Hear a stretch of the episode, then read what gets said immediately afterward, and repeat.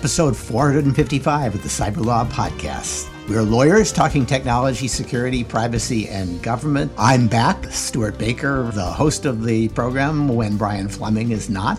The views we're going to express are not the opinions of our institutions, our clients, our friends, our family, our pets, really anybody, maybe not even ours, two weeks from today. Joining me for the news roundup, Adam Candeub, who's a professor at Michigan State University Law School, Michael Ellis, formerly with House Intelligence and the National Security Council, and now a visiting fellow at Heritage. Justin Sherman, who's a senior fellow at Duke University School of Policy and the CEO of Global Cyber Strategies. And as I said, I'm Stewart Baker, host and chief provocateur for the day. I think our listeners are probably going to get a little tired of Section 702 discussions as the perils of Pauline are reenacted uh, between now and December 31 when the program has to be renewed or it dies. But there were a couple of 702 related stories that I thought were worth covering, probably more data than we've had about 702 up to now. Michael? No, you're right, Stewart. There's certainly going to be no shortage of 702 stories for the next seven months until the, the statutory deadline for the reauthorization of the program. But we have a couple interesting data points this past week.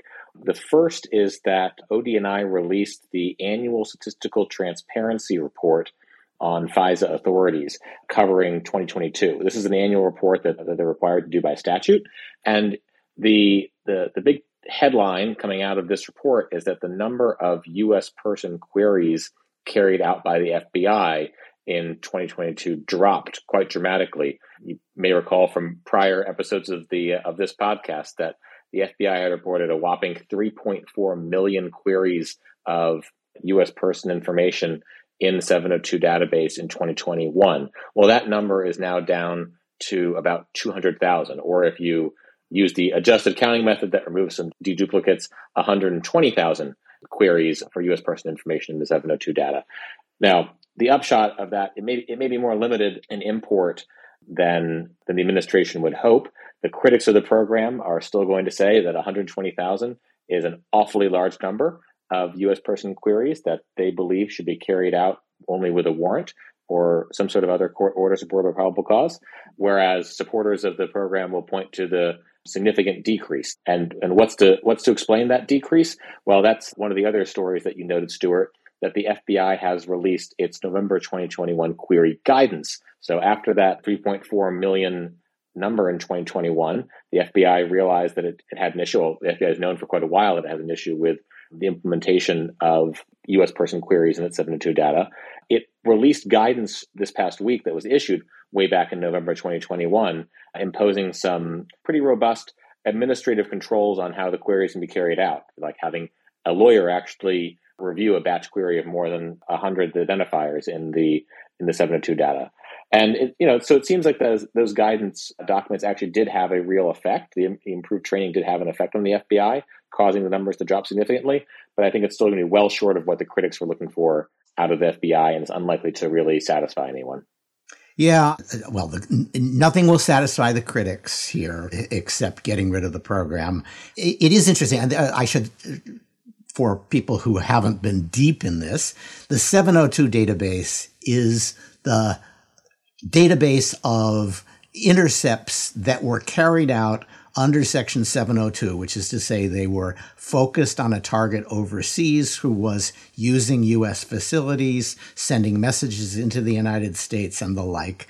Once those have been justified as a legitimate target for intelligence purposes, they are intercepted, and about 5% of them that may relate to an ongoing FBI investigation are made available to the FBI uh, to search. And that's the database that they have been searching in. So it's a database of stuff that was already relevant and already authorized by law, but not with a warrant because it was a, it was targeted at a non-American.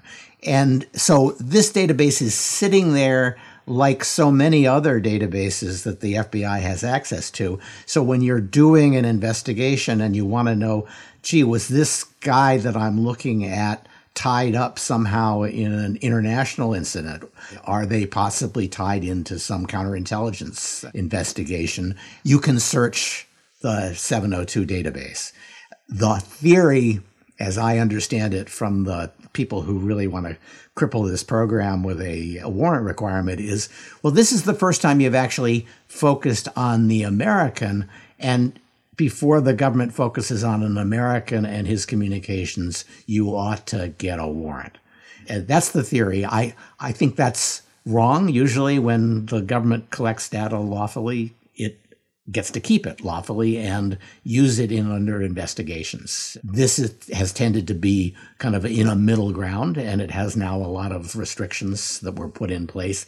Actually, if you don't like the two point nine million, if you walk, walked back a, a year earlier, it was eight hundred and fifty thousand. So I think the one hundred and twenty thousand queries uh, to the database are almost certainly a reduction from around 800,000, which is a pretty substantial one and probably tied to the 2021 procedures. I guess I, my question for you, Michael, is Are we really glad to see this? Because it turned out that uh, you know, a couple of million of those queries last year were a single cyber case where the Russians were attacking critical infrastructure. And if you read between the lines, it seems pretty clear that the searches were designed to find people who were victims of that attack. And I, frankly, I don't th- I don't want anybody waiting to get a warrant before they tell me that I'm being targeted by the Russians for a cyber attack. So I, I am not sure we should be celebrating entirely the reduction in numbers, especially for these victim searches. Well, it, it's also entirely possible that the, the same searches for victim notification purposes are going on. That's the bulk of the 120,000 or 200,000, depending on you, how you count it, number. And they're just being more targeted in how they search and just being a little smarter about it. Because after all, once everyone knows that the number of searches will, will be reported publicly in an annual report, then of course people start becoming careful about how they search right and yep. and pay attention to how the numbers are counted uh, so you, you still might get to the same result of, of still allowing the fbi to learn about victims of a cyber attack or there could also be obviously ways without using 702 data to to achieve the same the same effect i mean nsa and cia also have access to 702 data and conduct many fewer U.S. person queries. Obviously, they have different different missions than FBI, but uh, you know, might be able to skin the same cat with different methods. I'd also point out that in this report that I know we've been focusing on 702, there was also an interesting drop off in so-called traditional FISA orders in 2022. That the the number of court orders under Title One of FISA, so orders that are obtained from the FISC under a probable cause standard, dropped from around 500 in 2020 to around 400 in 2021 to 337 in 2022. So there's a steady downward trend in the number of individual orders approved by the FISC.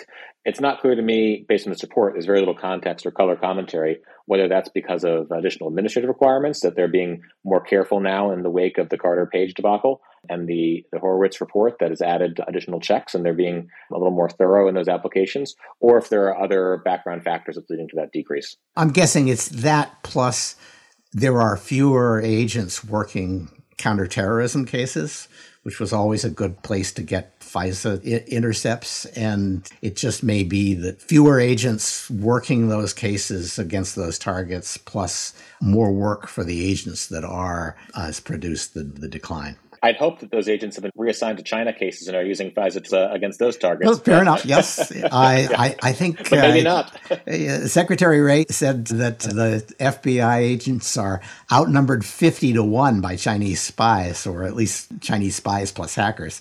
So yes, you you'd think it would be a target-rich environment.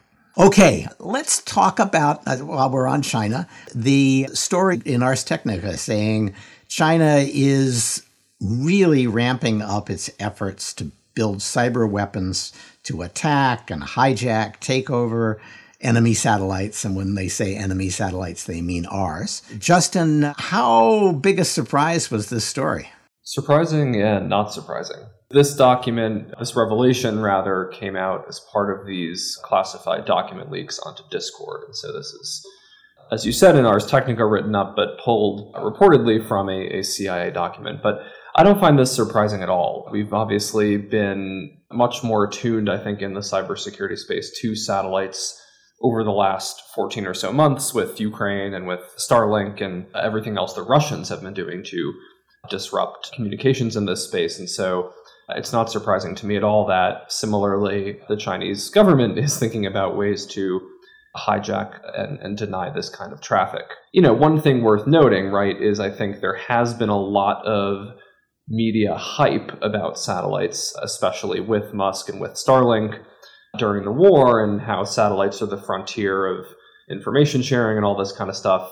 When in reality, right, fiber optics remain far faster, far cheaper, far better for transmitting internet data and remain the, the main way of transmitting internet data. Of course, the flip side of that, as you said, and, and as is mentioned in these papers, is that you know satellites are very useful for plenty of intelligence and military things, and so definitely not good that they are in China developing the capabilities to disrupt that. Yeah, this is one more reminder of how easy it is to get fat, dumb, and happy when your military is mostly fighting against people who don't even have an army. And everything from the assumption that our forward operating bases are basically going to be unattackable or at least completely defensible, that the command posts will always be safe behind multiple lines of protection, that our satellites will always work.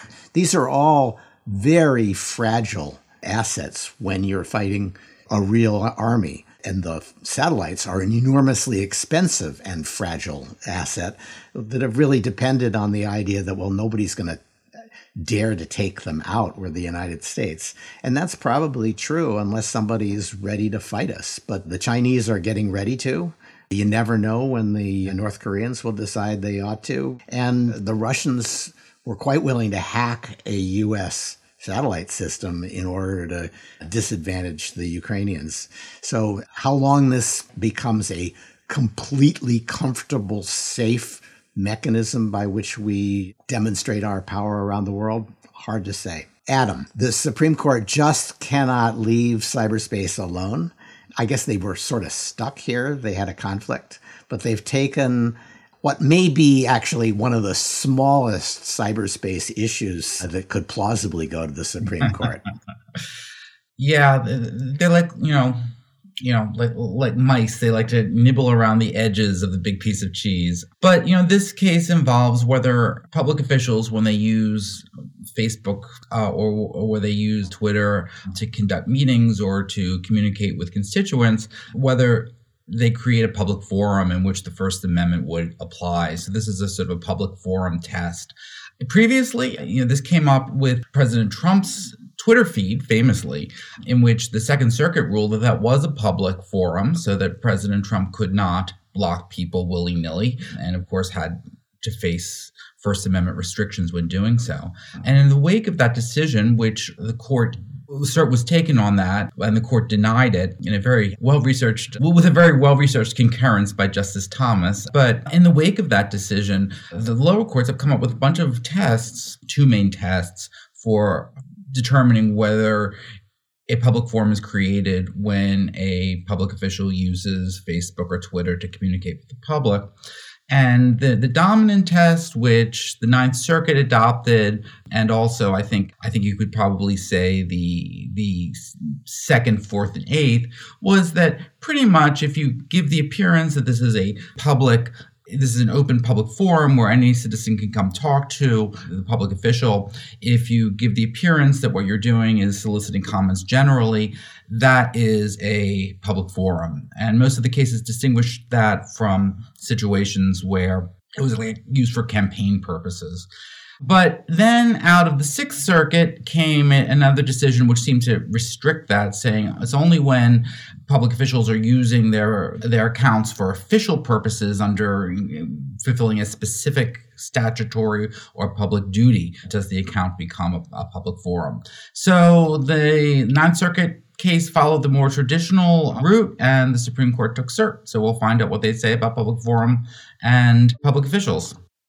I will confess to being a little uncertain about what the right answer is, but there's clearly, you know, all of the social media companies, as far as I can tell, allow you to block people who are obnoxious on your social media outlet for good reason. And, and I think at least in the Ninth Circuit, uh, the people that were, were blocked were just spamming the comments so that it doesn't take much for something like that to make the entire page useless.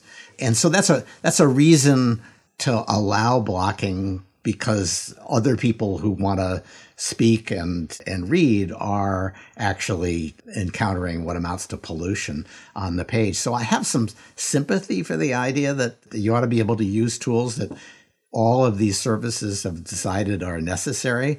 What's the best argument against that? Well, I would say that you know you can still have a time, place, and manner restrictions. I mean, if if if these these accounts are public fora, that doesn't mean that anything goes. You can have you know limitations on you know repeated postings. You can have uh, limitations on obscene or discourteous conversations, just like you ha- would have in any public meeting.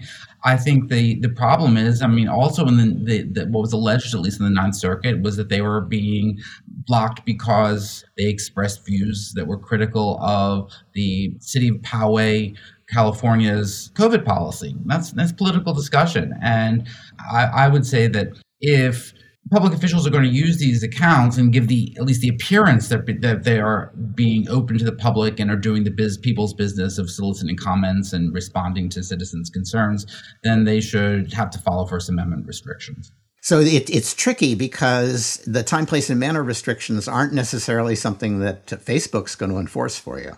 So you'd probably have to have a rule that says we have time, place, and manner restrictions. Be respectful don't post the same thing over and over again, you know, a whole bunch of rules. And then you have to say, and if you do any of those things, we're going to block you, which is sort of overkill if you're trying to enforce time, place, and manner. Well, yeah, I mean, I, I guess so. You know, th- th- that would be a, a, kind of a draconian step. On the other hand, I mean, people are, are escorted out of meetings when they're disruptive. You know, there's a cost for running these these these.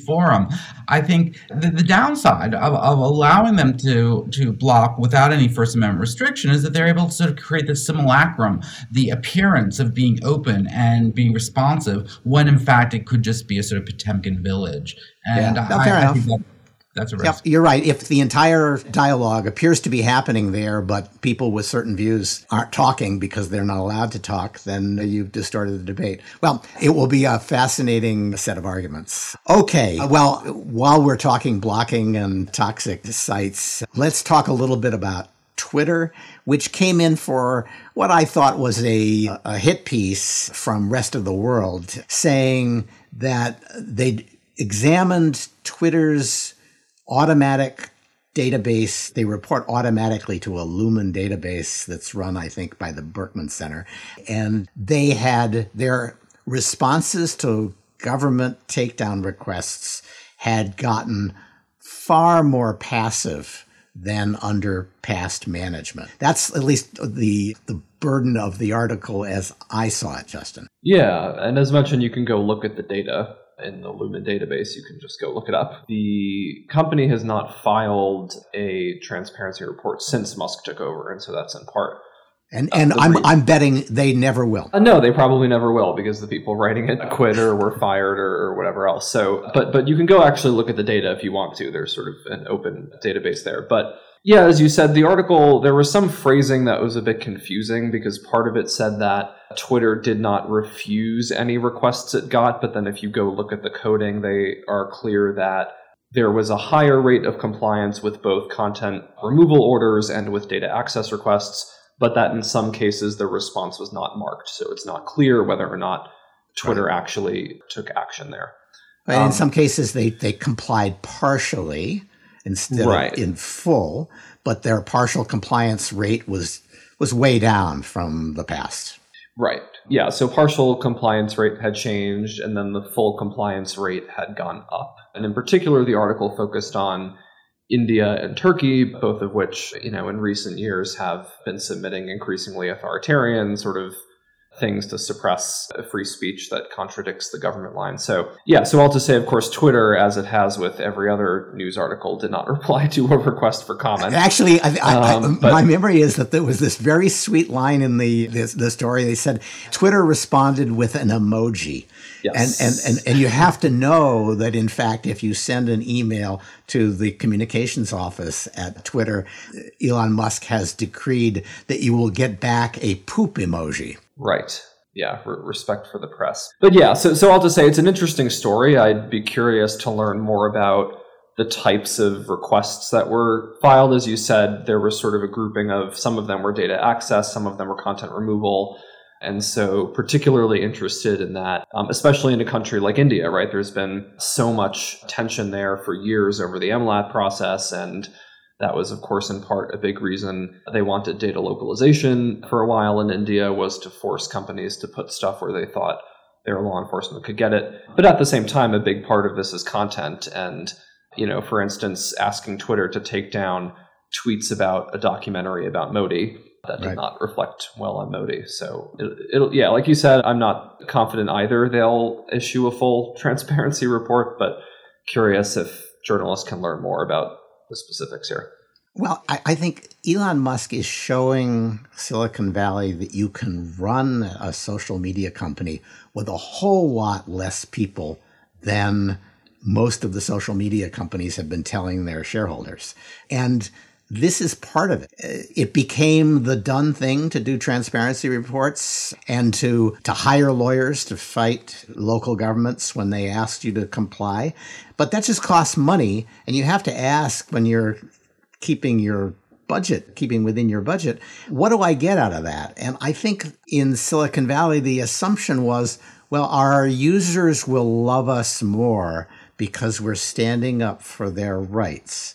And, you know, I think if you said to Elon Musk, well, your users will love you more if you do this, he'd say, I'll need evidence because they don't seem to love me that much now. Eh, and so I, I, I wonder if, as with how many people you can fire and still run your operation, he may also be teaching Silicon Valley that there's a whole lot of activity that makes ordinary liberal Obama alumni feel warm and fuzzy uh, that you don't actually have to do. And if you don't feel like spending the money, you might as well just stop. Right. Maybe just should roll out a feature where if you pay five bucks extra a month, then they'll fight government requests for your, uh, there you your, go. your account information. Yeah. that's right. Yeah. Well, the, the latest, the latest feature this morning is if you add, you can ch- check this. If you add former blue check to your bio, it'll show up a blue check for free on your page for about three or four minutes. So um, there's there's that. But like you said, I mean, I think the, of course the caveat is to that sort of view is you know Twitter was not that profitable to begin with, and you know there are a ton of advertisers have left the platform. Right. And so, like, like you said, there is a question of that fact of you know, most businesses probably don't want their ad next to some sort of neo-Nazi post or something. And uh, you know, you, I you know, you let I, things go. Justin, I hear that all the time from from people who want more censorship. But yeah, I've never seen an ad next to a neo Nazi post, and I can't believe it happens very often. And sure, there are people whose business model is to try to find those things and embarrass people into stopping their advertisements. But I can't believe that it's really a problem for advertisers that they've got lots of customers who are saying, I was perusing a bunch of neo Nazi posts and I was shocked to discover that you're advertising there. I mean, you kind of wonder well, who are these people that, that are perusing but shocked to, to find that somebody else is advertising? I just think this that's part of a a boycott mechanism that's being run by the left to, to try to impose their, their enthusiasm for censorship rather than a real business problem. Like I said, uh, you know, I'm not an advertiser. I think the sheer number of advertisers who have left the platform, like you said, there's a question of motivation there. But you know, it, it is an interesting question in terms of you know what, what what makes people stand these platforms and go. I mean, to your point, there was also right. I think of the Facebook case on the uh, the flip side, right? When when former President Trump was maybe suspended, or I'm not remembering the specifics, but there were all these reports of how the whole company was going to collapse and you know a flip case of oh actually most people kind of stayed on facebook even his supporters so yeah it's, yeah it's, it's, it's it turns out question. that it turns out that network effects are just enormously important. Yeah. I mean, there, Yeah. there, there's, there's been half a dozen alternatives to Twitter that have risen and fallen since Musk took over. And there's, there's a couple more in the works. It's really hard to motivate anybody but the most extremely upset to move someplace else. Yeah, and the other platforms aren't aren't even that good anyway. I mean, like you said, it also just underscores like it does take a lot of time and investment to engineer really usable, good interface platforms and things like you know Mastodon, which I did join. Like, not a great interface. A lot of the features are bad. The notifications don't make any sense. So it, it does take you know work to build these platforms, and it's easy to forget that too. Yeah. Okay, let's move to China. Adam, there was a really interesting, you know, at Citizen Lab, I'm, I, I'm of two minds about Citizen Lab, but th- the one thing they always do is really good technical work on internet technology. And this was a look at search censorship in China that uh, really made past studies look pretty amateurish. Yeah, so you know what really caught my eye about this is is how we know more about the censorship by Chinese platforms than we know of Ameri- by American platforms. I mean, this was a very good, sophisticated effort to sort of reverse engineer the censorship rules that Bing and Baidu and, and other dominant Chinese platforms use. And, you know, this has always been the case that we actually have some very good scholarly studies about, you know, censorship of you know, China, well, Twitter and things like that. But these techniques are never used to America for American platforms. And, You're right. uh, and, and in fact, all this, practically everything that they censor in China, by category at least, is censored here. Yes, exactly. And you know, sort of as as an academic, you know, I sometimes you know, I talk to the people in communication school. It's like, well, why don't you study this? I mean, you know, these these are you know very interesting techniques of you know coming up with terms that essentially have zero censorship valence, and then building up on them using figuring out strings that are the ones that seem to motivate them. And they did a good job of, of sort of reverse engineering what China does, and we don't do it for our own platforms. Um, and I think that speaks a lot to you know the discussion, let's say in you know the Texas social media law and Florida social media law, which you know there's a which also have really rather stringent disclosure requirements for how the algorithms work. Do we really need that, or do we just need you know some generous foundation to give fifty million dollars so that we can do our own studies? Well, a generous foundation that isn't already paying for people to do more censorship, which seems to be the, the biggest problem. Actually, there's a there's a hint in this study because of what they could find, because they're looking at Chinese internet services, and it turns out that there is one American service that is available in China, and it's Microsoft Bing. And so they they ran all of their censorship tests against Microsoft Bing. And what they found was, you know, compared to Baidu, Bing was worse. Bing actually is, is is doing more censorship of political and religious, and maybe a little of religious, but political speech. There's just no doubt that uh, Right. Bing was more aggressive than, than than Baidu. Right. Well, I mean, you know, I think you know we can obviously all think of reasons why. I mean, Bing is being you know afraid of being kicked out, and I, I think perhaps Baidu has a you know closer relationship with those people who are censoring, and thus can cue closer to the to the real rules as they are. But Bing is is is working under a sort of much more you know. I guess arm's length relationship with the Chinese authorities and has to be more careful. But yeah, I mean, it, it, it was a great study, and I, I, I, if there are any communication social scientists out there, you know, please. Yeah, now now do the U.S. Yeah.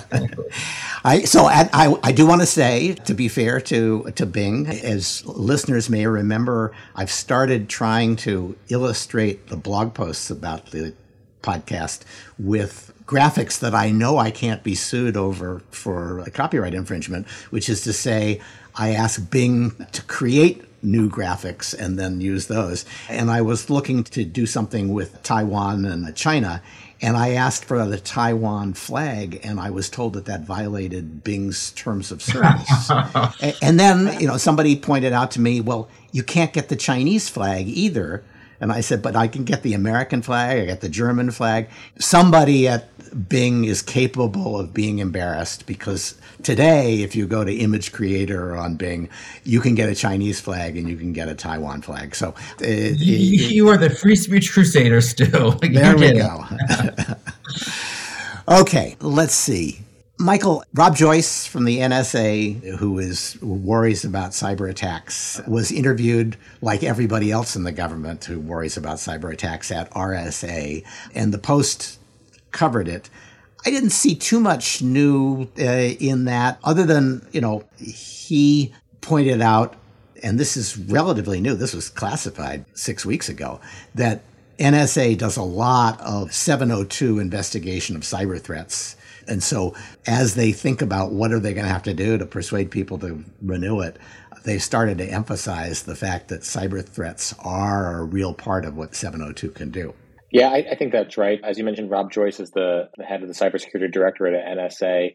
It is puzzling why NSA and other parts of the government weren't talking more about the value of 702 and the things they can use it for. We're seeing a, a shift there in terms of talking about China and cyber and those China and, China and cyber together, as well as the, the use of 702 for fighting drug cartels and stopping the flow of fentanyl into the country. One other part of the Rob Joyce interview at RSA that I thought was was notable, he's just talking about just how brazen China is in its hacking efforts. I mean, you might recall back way back in 2015, we thought we had a deal with them to stop espionage, uh, yes. uh, IP theft, right? How my how things have changed. You know, his, his quote: "When they get caught, they don't they don't slink away and try to cover their tracks. They just don't care, right? Shamelessly didn't care." Is his is his wording. So, you know, things things with China continue to get worse, not better, uh, on the cyber front. Yep. I have a, an article coming out in Lawfare with Rick Salgado sometime this week about why CISOs ought to be heard in this 702 debate. Because if we're using 702 to do uh, early warning on attacks, they should be supporting the program and they probably should be saying, so you're not doing that warning business where two days after the attack, oh, the field office agent, special agent in charge shows up in my CEO's office and tells me about it. I need to know like 45 minutes after you find out. So there's an opportunity for CISOs not only to help sur- revive the program or help it survive, but also to shape the way it's used so that it works better for, for people in industry. So that's uh, that's a, a free preview of what we're saying in our, uh, our article in Lawfare. All right, the EU. I love this story, Adam. It has singled out 19 tech giants for its online content rules, and I counted one European company in the list of 19. Well, you know, there are not all that many great European internet platforms. So, you know, maybe our, our suspicion of, of, of, of protectionism and but you're right it's it's not surprising. And and and these are pretty bad. I mean i, I mean i'm no i mean they are they are terrible from a free speech perspective. You know the, the way the the digital services act works is is part of of the big push by the eu to get a you know to regulate the platforms. What it does is says, look, if you're designated as a large internet platform, you have special duties to essentially censor speech. And what they have to do, it's it's pretty pretty onerous and, and bad from a free speech perspective. They have obligations to prevent abuses of their systems, including oversights and independent audits of their risk management measures. And you know, I, I always love how censorship is always put in the terms of you know tort or you know disease management. And the, these risks are you know disinformation or election manipulation, cyber violence against women, harms to minors online, and hate speech. So certainly harms to, to women or minors is, is is is certainly understandable from an American First Amendment perspective, but certainly what is disinformation, what is hate speech, what is election manipulation? You know, these this law essentially requires the platforms to follow European government as as to what it views these things are, and I think it will have a very deleterious effect on free speech in Europe, and I hope it doesn't have a spillover in the United States. But it's bound to. I, it, one of the things that has puzzled me, I guess it shouldn't completely puzzle me, is the complete lack of interest in Congress in the fact that our free speech rules are being written in Europe and they're going to reflect European values, uh, which are waved to the left of ours. I'm guessing that pretty much anything Speaker McCarthy says would be viewed as borderline hate speech in Europe. And yet, nobody is saying boo about it. Probably because, at least on the Republican side, there are no businesses that are upset about this. And some of them would be upset at anything we did to try to stop the Europeans from doing this, because it would mean telling US companies they can't obey European law, at least as to US content, and that would be expensive and problematic. So there's there's not a big organized lobby to do something about it, but it's like the most significant intrusion on U.S. sovereignty in the last 20 years. No, I mean, you're absolutely right. I mean, look at GDPR. Uh, you know, essentially that was a European scheme that most Americans are now picking up and, and, and most American companies feel obligated to follow. And you're right. Unfortunately, we all know in D.C. there's a path of least resistance. You know, Republicans aren't going to upset big tech. And for big tech, you know, the, the choice is, oh, we could get into this big, you know, legal issue about the effect, the transnational effects of, of domestic law, or we could just, you know, do what you know what is it the president of the EU Commission was it Ursula von der Leyen tells us to do.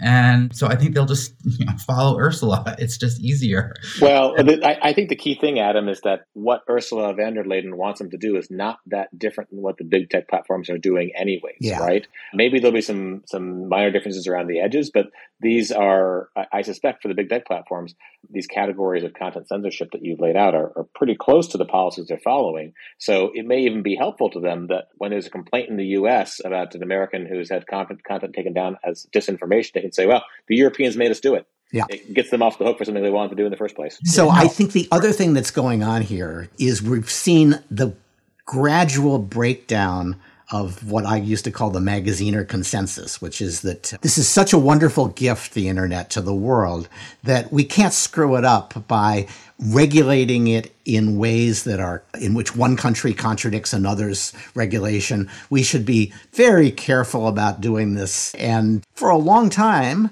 that meant that the US rules were more or less followed. And then finally Europe just said, no, no, we're gonna we're gonna set rules that are different from the US. But if they do it, anybody can do it. Turkey can do it, India can do it, China can do it, Russia can do it. Oh, China was already doing it. Russia can do it. And then everybody is going to realize, hey, there's actually no reason why I can't say if you do business in Utah, you're going to run your service the way I want it run for kids in Utah. Or frankly, and I hesitate to say this because we're going to regret it, New York City could say, well, we've got some rules too for anybody who offers the internet or a social media service in New York City. And there's nothing to say they don't have jurisdiction. I think that's right. And China led the way. They created their own sort of segregated version of the internet. And I, I, I, we have a choice. We can, you know, create our own rules, and that will be headache for the internet companies. Good thing for the internet lawyers, however. Or we can have our democratic values made real in, in, in, the communications networks that we rely upon. You know where I stand. I, I, yeah, I, yeah. I know you've been defending the, the ability of Florida and Texas to say we got some rules for you too, right here. Right, uh, and, and actually, I, was the co-author of the report that was the uh, basis of the Utah law. So you know, I, you okay, okay. So really, this this whole problem is it's it's just Adam Candeub uh, in his many guises. All right. Okay. Did you happen to help Iowa challenge the cybersecurity regulations that the EPA imposed under the guise of an interpretation for cybersecurity? Because I think that's a case worth following. Iowa and two or three other states now have challenged what I think is the most eminently challengeable of all the cybersecurity regulations that have come out, which is the the EPA's interpretation that uh, there has to be a variety of cybersecurity measures and reports undertaken, and there's very little statutory or really even past historic support for imposing cybersecurity rules on local water systems. But EPA, under considerable pressure, I suspect, from the um, administration, which really wants to regulate in cybersecurity and which knows that our water systems are completely lacking in good cybersecurity regulation. The EPA did it anyway and couldn't get what it needed from Congress. So it just said, well, we're interpreting some old law. That's going to be challenged. And I would have thought Iowa had a pretty good standing case, a pretty good substantive case. And so this one could be a significant blow to the cybersecurity program of the administration. So that's what's new there. I want to ask Michael about this story. I worked at NSA and follow it pretty closely. There was a story in the Washington Post about the former director, Director Alexander, and it, it's again a kind of a quasi hit piece on him for taking a $700,000 Saudi cybersecurity consulting deal after the Saudis had dismembered Khashoggi in the in their Istanbul embassy. Michael, I'm not sure I, I can really say he shouldn't have taken that. He probably had been pursuing that and had a lot to teach the Saudis about cybersecurity, but it sure doesn't look great. Yeah, this is the kind of story, Stewart, that is about behavior that's perfectly legal everyone followed all the rules and is exactly the reason why everyone hates Washington, right? Yeah. You know, although on the balance of things, when you talk about Keith Alexander taking a contract to help the Saudis with cybersecurity, I, would rather the Saudis have good cybersecurity than bad cybersecurity, right? That, right, and I'd rather they interest. get them from um, us than from the Russians. or the Chinese, as they are increasingly doing with yes. their, you know, other you know, technology, and especially in the defense area, but Chinese and influence in the Gulf states. So, you know, the the fear, of course, and again, this again, I mentioned this is why people don't don't like the swamp. Is that when these generals, uh, when these admirals are are in their positions in the military, that they are thinking not entirely about what's in the U.S. national interest and are thinking about their post government employment possibilities and are you know going to be wary of antagonizing the Saudis or anybody else who might potentially give them a contract after they leave, right? Uh, That they that they that they won't they won't discharge their duties in the way you hope they would because they're thinking about those post government employment opportunities. Now, in the, the IC, actually, I think in the Intelligence Authorization Act last year, actually put in place some pretty there's some pretty stringent restrictions in place for senior IC leaders with respect to employment by foreign governments after they leave office for a period of I think about two and a half years. So you know, I think to some degree this problem has been addressed, but only with respect to the IC. And there's plenty of senior folks at DoD who don't fall into IC components who you still you know have this problem for. I remember when the, the, that law was going through, and, and and it was a little bit of an overreaction, but the underreaction was it caught military people who had served in the intelligence community in a particular we, we still don't know what jobs are covered here but it left out all of the combatant commanders and the people who are most likely to be uh, kind of in the position where they're meeting with people and they're thinking to themselves, you know, next year I might need a job from this guy. And that does change your position. Yeah. So over to the Armed Services Committees to do some work there. All right. Okay. Adam, this is a case where the, the province of Quebec seems to be making the rules for social media. It's a case where Google was sued for a very erratic pattern of taking down and then not taking down search results about a guy who I, you know, to, to read the story, certainly suffered from a false report that couldn't be extirpated from Google. Right. And it was a situation which the, the, the Quebec court balancing in ways which honestly I don't quite understand because I never quite understand the way Canadian law works, provincial and national law and requirements to say that yes, under the libel laws, a search result was could be the basis for a, a, libel claim. For me, what was most interesting about it was and, that, and they, actually we should say the libel was a claim that he was a pedophile uh, and a con man, and it seems nobody seems to be defending the person who posted that. So it looks to me as though the court agreed, yeah, this this is false.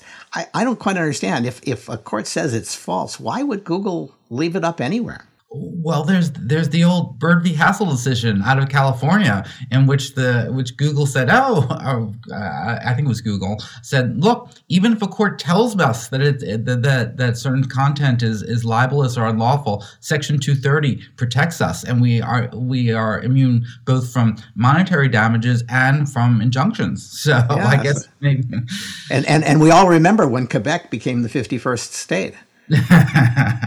well, that is sort of relevant because what interests me about this case is what was brought up was the Canada, U.S., Mexico trade agreement, in which our, our, our tech friends inserted a Section 230 requirement which was somewhat softened. I, you know, I, I, I, had a little experience of that back in the Trump administration, and it, it, it, didn't work. The Canadian court said, no, we're not obligated by this trade agreement to follow Section 230 jurisprudence of the United States. So I, I think, you know, we have to put this one under the balkanization of the legal legal jurisdictions of the internet file. All right. So one of the discussions in the debate over TikTok is can TikTok be replaced? And I thought it, it was kind of interesting to see suggestions from Meta that they think their Reels feature maybe can compete with TikTok. Justin, it looked like a, a, fair amount of puffing, but there was some uh, reason to think that Reels was actually achieving takeoff velocity. It's a lot of puff but, you know, the short is, right, I mean, Facebook's revenue, for a variety of reasons, has been down quarter over quarter for in a row a while now, right? I mean, they spent a billion dollars on this virtual reality thing that doesn't even even look good and things like that. So, very much searching for what is you know what is the growth engine and as you said they've been talking about reels which is short form video content the thing that was not mentioned in the article which i find amusing is that many, many reels are actually just reposted from TikTok.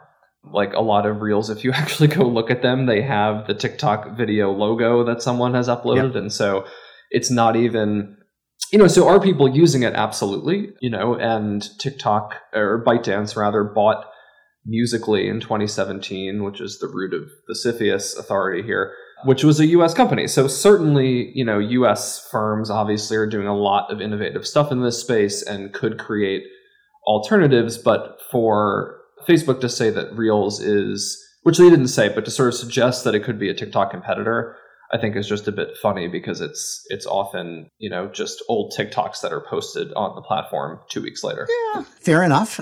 On the other hand, if I were TikTok and people were reposting everything they did on TikTok on Reels, I would say so. If the U.S. said you can't have TikTok, how upset would they be? They just posted on Reels to start. So yeah, it, it, it, it is a bit of a threat. Okay, I, I, I agree with you. There are uh, a lot of this stuff saying, well, we're going to be revenue neutral this year, says we aren't making any money on it now, and we probably won't until 2024 at the earliest. So it's not yet a competitor, but maybe it's a threat. And look, the stock is way up compared to the, the, the dregs, mainly because it looks like Zuckerberg has taken a leaf from Elon Musk's playbook and said, you know, I can just fire a whole bunch of people and still run everything. So I, um, my my guess is that Facebook is going to find a way to to come back and surprise us a little, but we'll see. All right, Adam, the DC Circuit ratified the dismissal of the state's case against WhatsApp and Instagram purchases by Facebook, which at one level isn't a surprise. They, they bought them almost 10 years ago, but they left in place the FTC case. So what do we, what do we learn from what the DC circuit did with this antitrust case and what's it mean for the FTC case? Well, you, you, the discussion of sort of the legal the substantive legal issue was rather limited, which was you know refusal, essentially refusal to deal and vertical, vertical foreclosure for the API computer interface, so that you know developers could develop programs for the platform. And most of the court's decision was about laches and whether or not laches, which is of course the equitable doctrine of of you know sitting on your hands for a long time applied to states and because it doesn't apply to the federal government. So okay so but it apparently applies to states at least in the dc circuit. But then they said well they went on to say the substantive issue which is you know look the companies have no obligation to provide API in a non discriminatory manner. It does not constitute an antitrust violation. There is no ver- vertical foreclosure issue. See Trinko, end of story. And I think that that signals this the way most federal courts are looking at antitrust claims. Certainly, and I think it will have some resonance, I don't know a lot, but some with some of the FTC actions, some of the other legal actions. yeah, I can't, I, I, I feel I'm with, with you. That plus, you know, the, the court pointed out just how long it's been and how, in reliance on not having been challenged, all kinds of business decisions have been made that wouldn't have been made if this had been challenged earlier. And so there's a, there's more unfairness to unwinding it now than there would have been before, which just raises the burden on the FTC to make a good case. The FTC just keeps wandering off into these fights that it, it, it obviously wants to pick, but I can't see it can't it can't win all of them, and I wonder if it can win any of them. It's just almost suicidal. It's it's like uh, it's like Russian troops in the Donbass. You know, you, come on, guys, let's go out there and find those mines. Just step around until you find one, and to to send the lawyers out with such weak cases has to be really bad for the FTC's morale yeah, they keep on trying the same old things over and over and over again, things that are, are, get constantly shot down, the same old theories, and courts aren't buying it. You know, and what what that means, you know, maybe they should find one thing that, that that really could work, or you know, reassess their their role as the you know government enforcers of antitrust laws. Yeah, or or maybe they could start recruiting their lawyers in Russian prisons. Okay, Brazil. There was a, a, ban on Telegram again. I, they, you know, the Brazilian courts do like that, and it was very quickly overturned on appeal. Adam, what was most interesting there was, though was that Telegram said that we cannot comply with this order to turn over the neo-Nazi communications, and so we're not going to do it. And the Court of Appeal said, well, we're not going to ban you, but we are going to charge you $200,000 a day when you don't comply. That's got to be a pretty expensive and maybe unsustainable penalty for Telegram. Yeah, I, I'd be surprised if Telegram continues business and that they have actually have to pay it. You know, Da Silva has been, I think, has been very upfront about having a, a real you know, discomfort, even hostility towards social media companies. And also, I think with Telegram, it, it, it's interesting. You know, what sort of information can Telegram provide? It purports that it, most of its messages are encrypted. You know, is it and and of course markets itself as a privacy first kind of platform.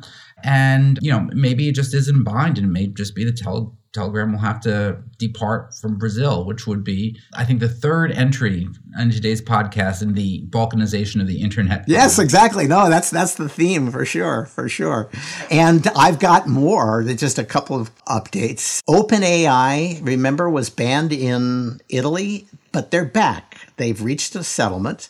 And what I thought was interesting about that, because it, it, it shows how Europe is feeling on its back foot about artificial intelligence, as it should. They were let back in on the grounds that they were going to go tell people about how they collected the data that they used which uh, they collected it by scraping a bunch of public data, which you might think was fine. It's public. But no, not in Europe. You still have to get consent to get pub- collect people's public data. But they didn't. There's no way they can go back in time and get consent. They're going to get a kind of after the fact notice and, uh, you know, quasi consent, I guess. And if that's all you need to be GDPR compliant with artificial intelligence, it's an enormous victory. I don't think that's probably going to stick, but I thought it was very interesting that Italy backed off as fast as it did and in as transparently weak a fashion as as it did. So God bless OpenAI. They gave the Italians just enough so the Italians could save face as they backed down. That's how I read it. And then finally, speaking of AI regulation, we can't have a, a show now without discussing it. Four different U.S. regulators joined in a statement to say that they are going to go after artificial intelligence bias and they don't need no stinking authority that they don't have already. And I think they're right. They they're going to claim that any use of artificial intelligence in real estate or rental that doesn't produce the kind of proportional representation of minority groups that they want is inherently biased and anybody who offers AI is not going to be able to disprove that and so they're going to have to change their systems to incorporate quotas into it. Same thing with the FTC same thing of course with the EEOC which does employment. The FTC is more or less saying we can say anything that produces biased results from AI is a violation of our unfair or deceptive practices rules. They may be, you know, off to invade the Donbass again with that, but I think we should expect that there will be very heavy pressure on anybody who does AI to just shut up and surrender and build the quotas in for anything that is accused of bias. And that's my fear about this, that it'll be a lot like GDPR or the European censorship rules, that people will do what they wanted to do anyway and say that the, the government made them do it. All right, that is it for us. Thanks to Justin, thanks to Adam, thanks to Michael for joining us. Look, we are looking for somebody to do our sound editing. If you're interested in doing that, it's a paid internship position. And if you negotiate hard, we'll thank you in every episode by name. Our last, you know, Mark Chernazik, who's doing it now, is going to law school, and this is going to be a feature of his law practice any minute now. So there's real career enhancement in doing this for the Cyber Law Podcast. We've got a new email. Send your CVs and bios if you're interested in this to cyberlawpodcast at gmail.com and leave us a review, especially if you, you know, if you say you're also interested in being an intern, it will count in your favor when we interview you. This has been episode 455 of the Cyber Law Podcast.